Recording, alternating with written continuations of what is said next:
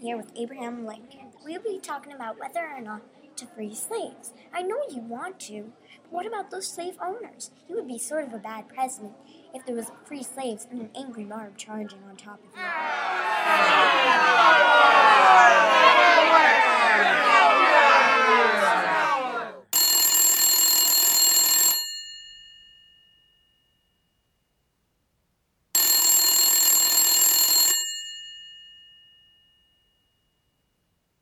Mr. President, I think this is for you. Mr. President, this is Frederick Douglass speaking.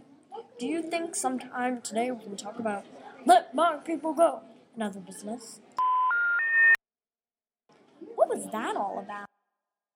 Back to business. You had a chance, but now there is the Fugitive Slave Act. Out of fact, this Fugitive Slave Act has stopped everything. I am disgusted by this act. Sorry, folks, show's over. Join us tomorrow when we finish this important.